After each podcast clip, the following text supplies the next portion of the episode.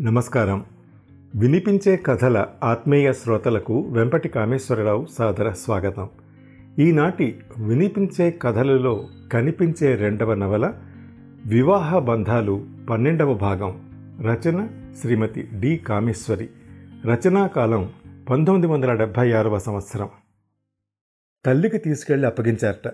ఇద్దరు కొడుకుని తల వాచేట్లు చివాట్లు పెట్టి ఈ పసిబిడ్డ జోలికి గాని విజయ జోలికి గాని వెళ్ళావంటే నువ్వు మాకు కొడుకువు కాదనుకుంటావంటూ తెగేసి చెప్పారట. ఆవిడ వెంటనే బిడ్డని తీసుకొచ్చారు. వారి సహృదయతకి కళ్ళు చెమర్చాయి. అన్నగారు వాడు నా కొడుకే కానీ వాణ్ణి నమ్మలేం. మీరు కోర్టు ద్వారా మీ అమ్మాయికి వాడికి సంబంధం లేదని విడాకులు ఇచ్చుకోండి. తండ్రి తిన్నటివాడు కాడని బిడ్డని తల్లికే అప్పగించాలని కూడా కోరుకోండి. మేమున్నాం మీ తరఫున. ఆయన చెప్పమన్నారు అమ్మ విజయ ఇదో పీడకల అనుకొని నువ్వు మళ్ళీ కొత్త జీవితం ఆరంభించమ్మా. నీ జీవితం మళ్ళీ చిగురించాలి ఇది నా కోరిక తల్లి. ఆ రోజు వస్తే నాకంటే సంతోషించేవారు ఉండరు ఆ శుభదనం వస్తే నాకు కబరెట్టు తల్లి అంటూ కొంగు నోట్లో దొప్పుకుని ఏడ్చారామె. కరిగిపోయాను. ఆవిడ సహృదయతకి కన్నీటితో ఆవిడ పాదాలను అభిషేకించాను. అబ్బా అందరికీ అలాంటి అత్తగారుంటే అత్తాకోడళ్ళ కథలు రాకపోయేవి కదా? శారద నిట్టూర్చి అంది. ఆ తర్వాత?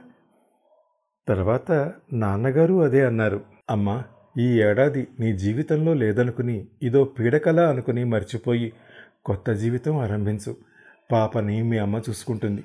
కాలేజీలో చేరు తల్లి నీకు ఓపికన్నంత వరకు చదువుకో. ఆపై ఏదో ఉద్యోగం చేద్దువు గాని ఇది నువ్వు నాకు బరువై నిన్ను పోషించలేక చెప్పే మాట కాదు.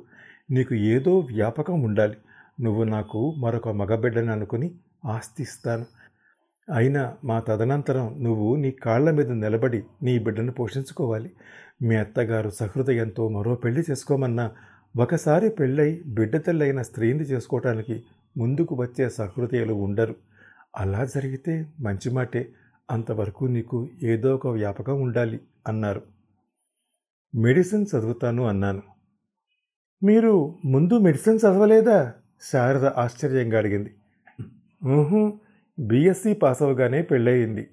మెడిసిన్లో సీటు సంపాదించాను. కాలేజీకి వెళ్ళడం వచ్చాక పాపతో కాలక్షేపం. రోజులు తిరిగిపోసాగాయి తొందరగానే పాత జీవితం గురించి మర్చిపోయి కాలేజీ పిల్లలాగా అయిపోయాను. పాపే లేకపోతే ఆ మిగతా జ్ఞాపకాలు పూర్తిగా తుడుచుకుపోయేవి. నాన్నగారు విడాకుల కోసం కోర్టులో కేసు వేశారు. భర్త తాగుబోతూ వ్యభిచారి హింసిస్తున్నాడు అన్న కారణంతో విడాకులు కోరాను. బిడ్డని ఇప్పించవలసిందిగా అర్థించాను. కొడుక్కి వ్యతిరేకంగా మా అత్తమామల సాక్ష్యం నా పక్షం కావడంతో పాప భారం నాకే అప్పగిస్తూ కోర్టు వారు విడాకులు అంగీకరించి నాకు స్వేచ్ఛనిచ్చారు. ఇది విషయం. మరి శ్రీధర్? శారద ఆరాటంగా అడిగింది. అవును నా కథ ఇంకా ముగియలేదు. తర్వాత నా కథ కాస్త మలుపు తిరిగింది. శ్రీధర్ మెడిసిన్లో నాకు రెండేళ్ళు సీనియర్. కాలేజీలో మామూలు పరిచయం స్నేహంగా ఏడాదికి మారింది. మరో ఏడాదిలో స్నేహం ప్రేమగా మారింది. శ్రీధర్ నా గురించి అంతా విన్నాడు. అతనికి కొన్ని మంచి ఆదర్శాలున్నాయి. పిచ్చి ఆదర్శాలు అన్నవాళ్ళు ఉన్నారు. అతను ఒక వితంతువుని వివాహం ఆడాలని నిర్ణయించుకున్నాడు. ఆ నిర్ణయం ఒక వితంతు స్త్రీ పరితప్త హృదయం గ్రహించాక ఏర్పరచుకున్నది. ఆమెవరో కాదు అతని చెల్లెలు. పెళ్ళైన ఆరు నెలలకి భర్తను కోల్పోయిన ఆ అభాగిని కన్నీటిని చూసి చలించి తీసుకున్న నిర్ణయం అది. ఆఖరి సంవత్సరంలో తన ప్రేమ బయటపెట్టి వివాహం చేసుకుంటానన్నాడు. తెల్లబోయాను. నేను వివాహితురాలిని శ్రీధర్ అన్నాను నిర్జీవంగా. తెలుసు అన్నాడు నిర్లిప్తంగా నవ్వుతూ. బిడ్డ తల్లిని? అది తెలుసు. చిరునగవుతో అంటున్న శ్రీధర్ని నమ్మలేనట్టు చూశాను. అతని ఔదార్యానికి సంస్కారానికి కదిలిపోయాను. స్త్రీ పురుషుల సంబంధం మీదే ఏహ్యత విరక్తి పుట్టిన నాకు శ్రీధర్తో పరిచయం అయ్యాక గాని అతని ప్రేమానురాగాలు చవిచూశాక స్త్రీ పురుషుల మధ్య ప్రేమ అన్నది ఎంత ఔన్నత్యంగా ఉండగలదో తెలిసింది. అతనితో వివాహం అయ్యాకే ఇష్టమైన చోట స్త్రీ పురుష సంబంధంలో స్వర్గం చవిచూడవచ్చని అర్థం చేసుకున్నాను. శారద శ్రీధర్ దేవుడు. అలాంటి మనుషులు ఇంకెవరన్నా ఉన్నారో లేదో నాకు తెలియదు. శ్రీధరుల ప్రతి పురుషుడు ఆలోచించితే స్త్రీల కన్నీటి కథలే ఉండవు. భర్త పోతే భర్త వదిలితే జీవోత్సవంలా బతికే స్త్రీలను శ్రీధర్లా చేపట్టగలిగిన వ్యక్తులు నూటికి ఒకరైనా ఉంటే కొందరి స్త్రీల కన్నీరైనా తుడవచ్చు. అతని సహృదయతకి సంస్కారానికి నేనే కాదు అందరూ అబ్బురపడ్డారు. నాన్నగారైతే కన్నీళ్ళతో అతన్ని గుండెలకు హత్తుకున్నారు. నేను కన్నీటితో అతని పాదాలని అభిషేకం చేశాను. మా అత్తామామలు వివాహానికి వచ్చి నిండు మనసుతో ఆశీర్వదించారు. పాపని మేం చూసుకుంటాం. మా దగ్గర అలవాటేగా. కొత్తలో మీ మధ్య పాప ఉండటం మంచిది కాదు. అతను ఏమన్నా అనుకోవచ్చు అన్నారు అమ్మా నాన్న.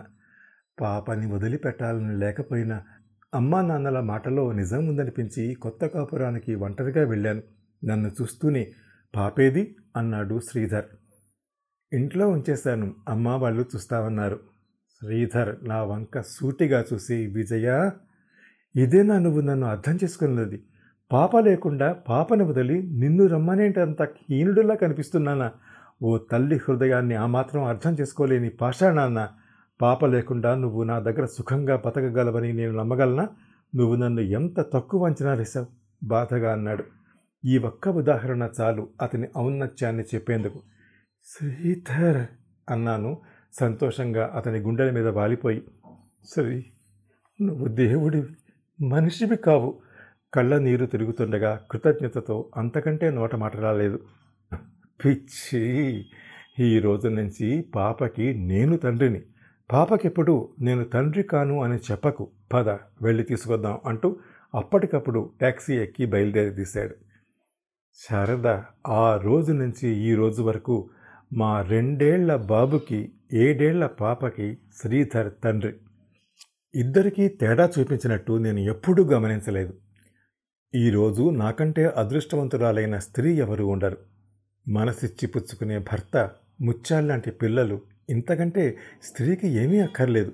ఇవి లేని స్త్రీ ఎంత చదువుకున్నా ఎంత గొప్ప ఉద్యోగం చేసినా భర్త ఎన్ని వేలు ఆర్జించినా ఎంత దౌర్భాగ్యురాలో నా అనుభవ పాఠం వల్ల తెలుసుకున్నాను. అంచేతే ఏ స్త్రీ అయినా భర్త ఆదరాభిమానాలకు లోటై హింస అనుభవిస్తుందంటే నా ప్రాణం గిలకలలాడుతుంది. లోకాన్నంతటిని బాగు చేయలేను. కానీ నా చేతుల్లో ఉన్న సాయం ఏ ఒక్క స్త్రీకైనా చేయగలిగితే అంతకంటే ఆనందం ఏముంటుంది? డాక్టర్ గారు మీరు ఎంత అదృష్టవంతులు! మీలాంటి అదృష్టం అందరికీ పడుతుందన్న భరోసా ఉంటే ఏ స్త్రీ తెలిసి తెలిసి నరకంలో మగ్గదు. ఆ నరకంలోంచి పైకి రావడానికి చేయూతనిచ్చే శ్రీధర్ లాంటి పురుషుల అవసరం ఎంతైనా ఉంది. ఈనాడు కాకపోయినా వచ్చే శకానికైనా అలాంటి హృదయ వైశాల్యం సంస్కారం కనబరుస్తారని ఆశిద్దాం. భార్య చనిపోతే భర్త పెళ్ళి చేసుకున్నట్టే భార్యకి ఆ హక్కు ఉందని భర్తకు దూరమైన స్త్రీ పాపిష్టి స్త్రీ కాదని ఈ సమాజం గుర్తించితే మంచి రోజు వస్తుందని ఆశిద్దాం. అవును శారద మహిళా సంవత్సరాలు మహిళాభ్యుదయాలు ఇవన్నీ కబుర్లు తప్ప ఓ స్త్రీ కాపురాన్ని సరిదిద్దగలవా? ఈ చట్టాలు సంస్కరణలు స్త్రీకి ఏ విధంగా చేయూతనిస్తున్నాయి? ఇటు పై తరగతి అటు కింద తరగతిని ఈ సమస్యలు ఏం బాధించవు? ఎటొచ్చి మనలాంటి వాళ్ళమే సమాజపు సాంప్రదాయాల నుంచి తెంచుకుని బయటపడలేక పడితే పరువు తక్కువ అనుకుంటూ భర్తని కాదంటే ఈ మాత్రపు బతుకు ఉండదేమోనన్న భయంతో నరకంలో మగ్గుతున్న స్త్రీలు ఎందరో ఈనాటికి ఉన్నారు. మనుషుల్లో పరివర్తన రావాలి కానీ ఈ చట్టాలు ఏం చేస్తాయి? ప్రతిదీ ఎవరో చెయ్యాలి ఏ ప్రభుత్వమో చెప్పాలి అనుకుంటూ కూర్చోకుండా మనని మనమే బాగు చేసుకోవాలి.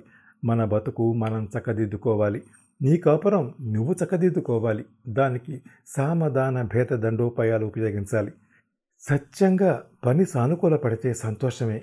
లేనప్పుడు భార్య అయినంత మాత్రాన బానిసలా పడి ఉండదు ఉండనక్కరలేదు అన్న పాఠం నీ భర్త లాంటి వాళ్ళకి నేర్పాలి. భార్యని హింసించే హక్కు లేదు తమకి. అలా హింసిస్తే సహిస్తూ పడి ఉండే రోజులు పోయాయని అలాంటి మగవాళ్ళకి తెలియజెప్పాలి నీలాంటి వాళ్ళు. శారద అంగీకార సూచకంగా తల ఆడించింది. విజయ భోజనం పూర్తి చేసి చేయి కడుక్కుని వచ్చింది. ఈజీ చైర్లో అలసటగా వాలింది. ఒక్క సందేహం మిగిలిపోయింది ఇంకా. శారద నవ్వుతూ అంది. చంపావు ఇంకా ఏం మిగిలింది? నన్ను పడుకోనివా విజయ కళ్ళు విప్పి నవ్వుతూ అంది. ప్రకాష్ గారి సంగతి మీరేం చెప్పలేదు? తర్వాత ఏమయ్యారు ఆయన? శారద కుతూహలంగా అడిగింది. అవునవును ప్రకాష్ గేమ్ నిక్షేపంలా ఉన్నాడు. అయితే ఈసారి రివర్స్ గేమ్ ఆడుతున్నాడు. అర్థం కాలేదా? మళ్ళీ పెళ్ళి చేసుకున్నాళ్ళే. ప్రతి వాళ్ళు మొదటి భార్య ఎందుకు వెళ్ళిపోయిందని అడిగి మానుకున్నారు. ఆఖరికి ఓ తల మాసినవాడు పిల్లనిచ్చి తల కడుక్కున్నాడు. లేనింటి పిల్లయితేనే మొగుణ్ణి ఎలా కంట్రోల్లో పెట్టిందో కానీ కొంగున ముడేసుకుంది. ఇప్పుడు ఆమె కూర్చోమంటే కూర్చుంటట్ట నుంచోమంటే నుంచునే స్థితికి దిగజారట. ఆ మధ్య మా అత్తగారు బాధపడుతూ చెప్పారు అలాంటి మగవాళ్ళందరూ ఆఖరికి అలాగే తయారవుతారులే ఆ పెళ్ళాం కూడా పోతుందేమోనని భయం అనుకుంటా. ఏ ఇంకేం సందేహాలు లేనట్టేనా? విజయగా నవ్వి కళ్ళు మూసుకుంది. ఉదయమే ఊరు నుంచి వచ్చిన శివరాం గుమ్మానికి తాళం ప్రత్యక్షమవడంతో ఆశ్చర్యపోయాడు. ఇంత పొద్దునే శారద ఏమైనట్టు? ఎక్కడికి వెళ్ళింది? ఆలోచన తోచక మామూలుగా ఏ బజారు కన్నా వెడితే శారద పక్కింట్లో తాళం ఇవ్వడం గుర్తొచ్చి పక్కింటికి వెళ్ళాడు. పక్కింటి ఆయన కాఫీ తాగుతూ పేపర్ చదువుతున్న వాడల్లా శివరామన్ చూసి ఓ వచ్చారా? అన్నాడు. శారద తాళం మీకు ఇచ్చిందండి ఇంత పొద్దున్నే ఎక్కడికి వెళ్ళింది? అన్నాడు. ఆయన ఒకసారి కళ్ళజోడులోంచి శివరాంని పరికిస్తూ తాళం ఇచ్చింది అమ్మాయి కానీ ఎక్కడికి వెళ్ళిందో తెలియదు. మూడు రోజుల క్రితం తాళం ఇచ్చి వెళ్ళింది బహుశా ఊరు వెళ్ళినట్టుంది అన్నాడు ఆయన అదోలా. ఊరు వెళ్ళిందా ఎక్కడికి? అన్నాడు. తెలియదు. చూడండి మిస్టర్ శివరాం ఒక మాట చెబితే ఏమనుకోరు కదా? అన్నాడు ఆయన. అంటూ వీధిలోకి చూసి ఆటో ఆగి ఉండటం చూసి బయట ఆటో ఉన్నట్టుంది ముందు ఇంటికి వెళ్ళండి తర్వాత మాట్లాడదాం. అంటూ లోపలికెళ్ళి తాళం తెచ్చిచ్చాడు. ఆయన మాటలకి అర్థం బోధపడక శివరాం ఆశ్చర్యపోతూనే తాళం తీసుకువెళ్ళాడు.